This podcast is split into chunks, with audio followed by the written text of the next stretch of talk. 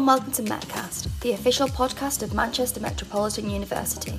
The Commonwealth Games has officially kicked off, and this year the competition will be held locally in Birmingham. One athlete hoping to make her mark this year is Adele Nicoll, a former psychology student and sports scholar at Manchester Metropolitan University.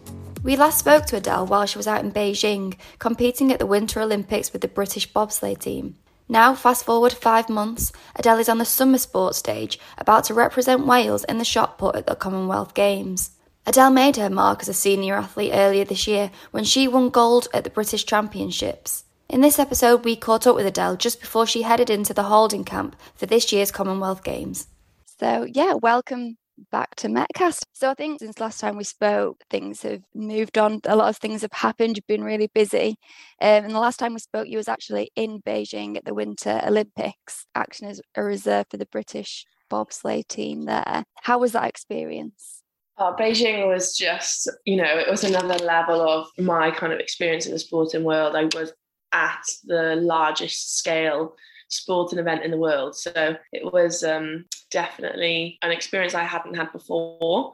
And obviously, with it being in COVID, there was a lot of differences to what I believe usually happens. So I think that that was quite a unique one. I don't think that'll ever be the same again for, for hopefully good reasons. You know, hopefully everyone is back to normal socializing. There wasn't as much socializing going on at this last games. Um, we were socializing within our teams, and you know there was just a limited interaction with other nations. Yeah, had a great time. Good, good. I'm glad. So since you've been back from Beijing, you've kind of gone back to where you started with your athletics, doing your shot put, and you went to the British Athletics Championships, which was actually in Manchester, wasn't it? Um, just a couple of weeks ago and came out British champion. Did you expect that? I mean, obviously you don't go in not hoping to win, but was it kind of a shock to to come out as British champion? Yeah, I don't think that I'd anticipated winning. I had gone there very much determined to come away with a medal. I've had seven bronze medals from British Championships in the past, so I did really want to better that. And um, if I could go and get a silver, I would have been happy with that. But to go and really be competitive and you know show on the day that it doesn't matter where you're ranked going into that competition because people have done that at so many different times during the season that that distance that's on paper. It's about putting it all together and executing it at a championships or at the competition that it matters. So for me to go there and come away with a gold was an amazing achievement for me and hopefully a step forwards in the right direction in terms of my career as a senior athlete. It was like a very, very nice feeling to know I pushed through that grey area of not really having a place in the senior ranks. And it's nice to know that now I can turn up and I can go there and not rule myself out of any of that. Absolutely. I'm sure you've got a few of the athletes uh, quivering a little bit now that they might not get where they want to be they've got like a new kind of competitor, haven't they? Um, and obviously you you know you transitioned quite quickly there from doing a winter sport of bobsleigh into um, the shot put. So what did you have to do in between that time? Did you have to you know train differently at all? I think from the outside, the events look very dissimilar, but really they are just power events. So the gym work that goes on behind the scenes is very very interlinked. It's about being smart with the training in in the way that you structure it throughout the year. So periodization is massive in terms of managing two sports. And also just being able to compartmentalize your life. You know i came back from the games in february. I went to a driving school in march for the bobsleigh which was amazing had a great time. After march then and in april i immediately went to an athletics training camp. So i went from being in lake placid which was minus degrees. It was very, very, very cold in Lake Placid in March. And then I went to Turkey in April. Massive, you know, difference in climates there. And I was then training for a different sport. So it's about being able to compartmentalize your life if you want to manage different things. And it's about saying, okay, well, that was great. That's that done now. Put that to the side. Okay. And then you're moving this part over. And this is now the focus. And neither completely goes, but your just focus shifts yeah, absolutely. And I think you said last time actually that by doing the bobsleigh training and being there, it actually kind of had improved your shot put, even though you weren't doing the actual throwing, just kind of obviously building that strength had improved. Yeah. And glad, I guess you, you proved that, didn't you, by going yeah. and winning the gold? Exactly. And, you know, I only I knew what I'd been doing day in, day out, and like the results that I was seeing in the gym and how my body was feeling. So, as much as I could tell people, honestly, the bobsleigh training is helping. I am so strong, I'm so powerful right now, like more than I've ever been. I, I know it's going to help the shot. And you can say that to a certain extent for people to believe you, but for them to actually put that into action and people see that you're now throwing much further after going and trying a different sport and training for that for six months predominantly over the winter, and then you shift your focus back to athletics. It's, you know, it is a big cycle, but they both complement each other so well. And I think we should really be encouraging this transfer of skills because we could see some amazing athletes. And I think, you know, to get into bobsleigh specific shape, you had to lose two and a half stone, which is an incredible change to your body that you had to do, and that was quite drastic. I'm guessing you've not had to make any more drastic changes to come back into the summer sports. No, no more drastic changes. It's just allowed me the flexibility of building my strength because I am somebody that is able to build muscle mass quite quickly and strength quite quickly. So now it's it, when I was having to stay under a certain weight for bobsleigh, it was a case of I wasn't able to have as much muscle mass as I could have. So I ended up being I'd say I, I was skinnier then and I'm heavier now, but I'm stronger in terms of my muscle mass now. Like so right now, the only difference is that I'm not in a calorie deficit. I am able to fuel my body properly and I'm seeing strength gains because of that. Uh, which is great because it was just so difficult for me to maintain that weight and it wasn't optimum, I'd say. I think it was about three or four kilos under what was optimum for me for performance. Like if you want to see the strongest performance from me, I'd say that where I'm at right now, maybe a couple of kilos lighter for bobsleigh, just for speed would be optimum. But I was probably half a stone under being what was performance optimum for me for that season. God, and is that the reason for you, you know, changing your role now on the bob? Do you know what? It was it, it was a challenge that I, I enjoyed at the time. Like I did really enjoy it. It was um, something I had to focus on every single day. Like people don't realize when it's that much of a struggle for you to stay that that kind of weight for for your sport. Like boxers and fighters will will be the same. You wake up every single day and it's on your it's on the forefront of your mind. Like every single decision you make. Like I'd be having to go out late at night doing steps at like 10 8, 10 p.m. in the snow just to get some extra steps in to try and stay under that weight and sitting in boiling hot baths trying to sweat weight out the week of a race. So yeah, it's um, part of my journey that I think I'm so proud of because it showed my discipline and it showed my mental toughness as an athlete to be able to have a goal, focus on it, and get get the job done and get to that point even though it was extremely difficult. But going forwards now, I have those tools to do that, but I can probably do it a little bit more comfortably now. Obviously, you know, you've won the championships, you've just been to represent Great Britain in the Winter Olympics. Now you're going to represent Wales at the Commonwealth Games, which I'm guessing was a no brainer for them to select you for that. Yeah, wow. I mean, you'd like to think so, but honestly, at this point, selection was really difficult. And it was right down to the very last kind of week that I found out that I was going to the games because the, the team size had been massively reduced. And again, another thing, sport politics that people don't necessarily see is that it, it wasn't just the athletics team that were given a certain number. What happens is the team, so Team England, Team Wales, they'll get a team size for all sports. So, for instance, any individual sports people, so gymnastics, boxing, judo, athletics, swimming, those sports, for instance, would be given, say, 100 places for Team Wales, and they would be ranked against each other. I might have qualified, like I, I did multiple times, but if there's swimmers, boxers, judo, and gymnasts all ranked above me in their respective fields, they would all be selected before me and then it would be a case of i would only get selected if there was space then in that whole 100 team size.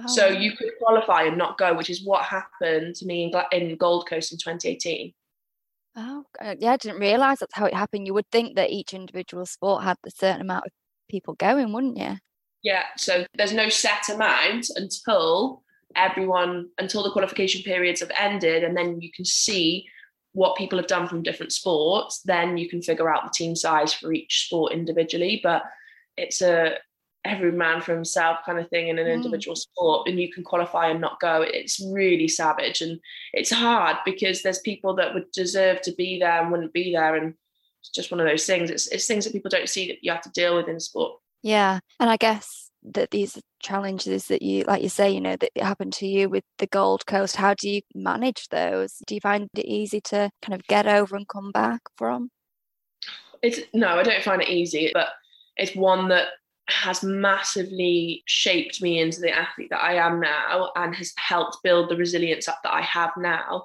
And I find that uh, any situation that I'm presented with now, I am a problem solver. So now, if someone's presenting me with something that is an adversity, I will immediately think of ways that I can overcome that. And if there isn't a way to overcome that because sometimes it's about controlling the controllables and if a decision isn't in your hands you have to kind of accept that. And i think i've gotten really good recently at accepting things that i can't change and then focusing on the things that i can change. Yeah of course and obviously like you say you know you didn't find out you was going to the games um so quite late on so what have your preparations been like well, this is the thing, you've always got to prepare like you're going to be there, which is difficult then because mentally, obviously, you're preparing to be there. But then if you were told you're not going and you've just spent your entire life planning on being there, it's hard. But luckily for me, I was selected, and it is a, it's such an honour to be able to go to my, be going to my first games. They've just added a qualification round in on Tuesday on the second on the morning, and then the 3rd of August on the Wednesday evening would be the shot put final. So obviously that is the main goal. Amazing. Yeah, well, that was going to be one of the questions, you know, going into it. Like you say, you didn't expect to win the gold as much as you hoped for it. So going in now, if you kind of raise the bar. Massively, you know, I'm I'm seeing in training and in competition now that I'm in good shape. I know that I can go there and I can better my performance from British Championships. I know that there's more in there this season, and it is about going there and just putting myself in the best place possible. Today is my last day of talking to anybody about this because I've been non-stop talking about it. And now, you know, after today, it's okay, shut down now. I'm probably going to remove myself off of some social media next week. So we go into holding camp on Monday. Um, so that'll be at the Vale and then I'll probably just remove myself and just get my head in the game a little bit. Yeah, absolutely. I think that that's another side to athletics that people don't well just being an athlete you know it's as much as the physical training you got to get your head mentally in it as well haven't you yeah. is that a big part of kind of the week before is that kind of what you focus on more than physical training yeah definitely you know with sport and any physical training you're not going to make massive gains in a couple of weeks. So all the work has been done. We can only now keep ticking over. We're two weeks away. We need to just make sure the body's in the great um, in a great place, and we need to make sure the mind is in a great place. And between the two, the most important thing right now is the mind because you know we've trained all that we can physically. We just need to make sure that we're wrapping ourselves in bubble wrap and getting our head in the game. So I need to just take myself away now and just get myself into the same frame of mind that I was during the competition in British Championships. At British Championships, I kind of really saw potential in myself to be able to go into a competition and realize that there was no reason why the competitors would beat me that day. And that's the kind of thing I want to now manifest going into this games. Yeah, absolutely. Like knowing that, you know, you've done as much as you can do. So yeah, exactly. Yeah, you're in a you're in a good position. And the Commonwealth Games is in Birmingham. So does it feel good to have, you know, like an international competition held in your home nation or do you prefer going away, going abroad? I think for this games, I'm actually very glad that it's a home games because the crowd is going to be great. It's going to be one of the first events post COVID where people can actually go and watch, and there'll be a full stadium. And it's something then that's accessible for family and friends you know, if it was in Australia and Gold Coast, I don't know if family and friends be, would be able to come to that. So for my first games to be at home, and it is home for me because I'm a Birchfield Harrier. So Birchfield Harriers are based in Birmingham. So it will feel a bit like home. So I am really looking forward to it. And when this is all over, what what happens to you? Are you going to have a rest or do you start preparing again for the winter? yeah, so I managed to factor in a holiday. So when I finish in August, I could potentially have a chance of going to the European Championships, which is like five days after Commonwealth Games. So that is potential. If not, what I will do is I'm running a children's summer camp in Mid Wales at the end of August. So I'm really looking forward to doing that. the end of August, I've got testing for bobsleigh. Um, so I have to go down to Bath and push, and then they test you and see that you're at a standard where they can license you to compete for the year. September, I am going to give myself a break. I have booked myself a holiday. Um, and my birthday's in September. So I'm I'm probably going to use September as like my off season. Yeah, absolutely. Do you think that it's kind of a sustainable thing to do going forward to do both of them year and year?